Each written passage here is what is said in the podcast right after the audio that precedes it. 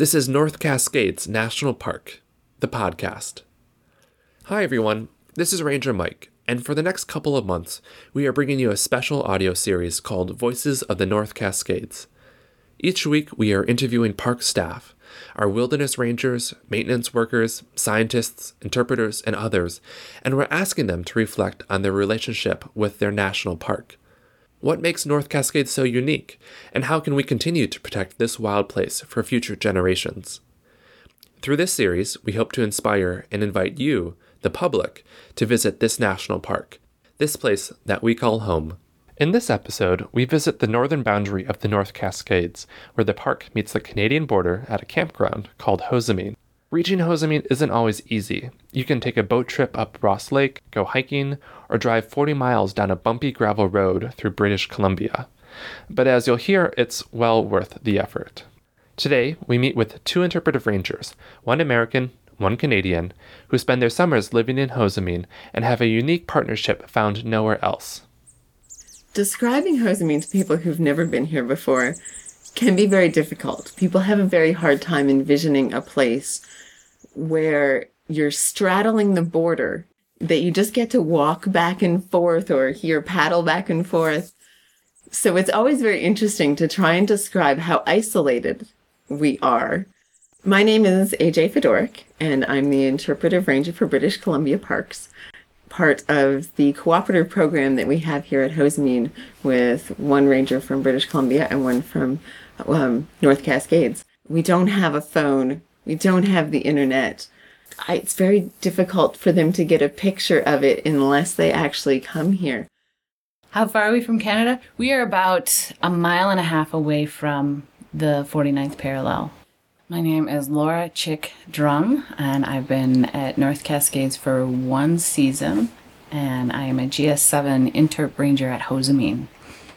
Hozomeen is unique because it is this northern entity, and talking to people in other parts of the park, they could have been here for years and never made it to Hozomeen, and it is really hard to get here but at the same time, it's a good thing that it is because it adds to that element of what is the feel for Hozomeen.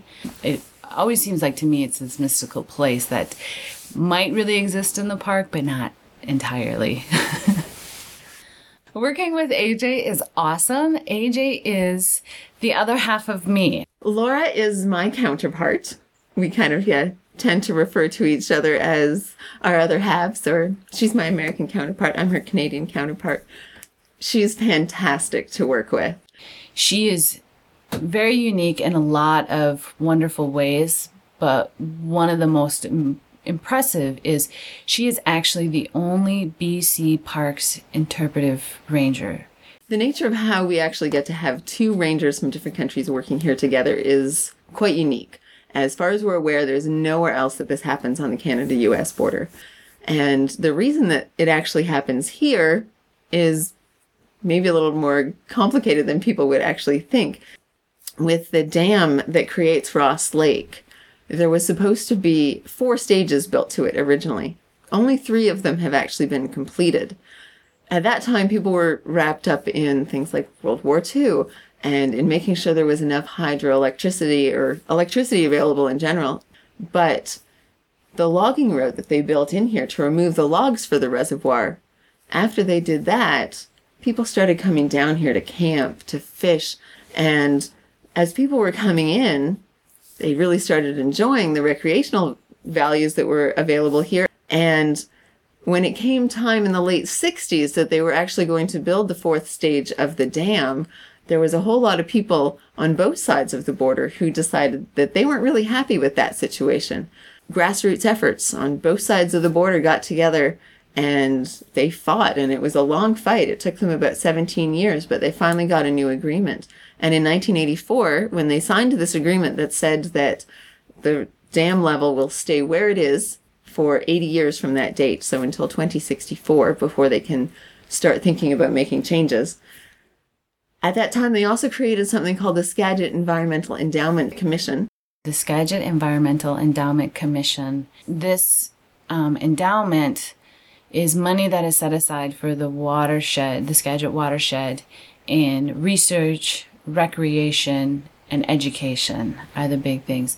And AJ and I are part of that education. We have this great relationship where you never really see one of us without the other one. People enjoy seeing us working together because you you don't see that anywhere where you get this cooperative between two agencies, two countries and coming together and and spreading the message of why this place is so important. It doesn't matter where the political boundary is all the time. Nature doesn't recognize those borders. So we can come together and and work on it together and work on it cooperatively to protect this place. To me, the the value of wild places is for me personally, I feel like this is the real world and being here puts everything back into perspective, like the priorities. What really are the priorities in your life? What's really important? People who don't get to experience these things don't get a chance to let all of the distractions of their lives just be shut out. And the only thing that's in the background now is not cell phones and radios and cars and airplanes, but Hozomeen Creek and mosquitoes and nothing else. I like that some people don't need places like this. They don't ever need to come to them, but they are some of the biggest advocates for protecting it just because they know it's here. They don't ever have to be here, but they want it to stay here just in case. Thank you for downloading this podcast. You can learn more at our website at nps.gov slash NOCA.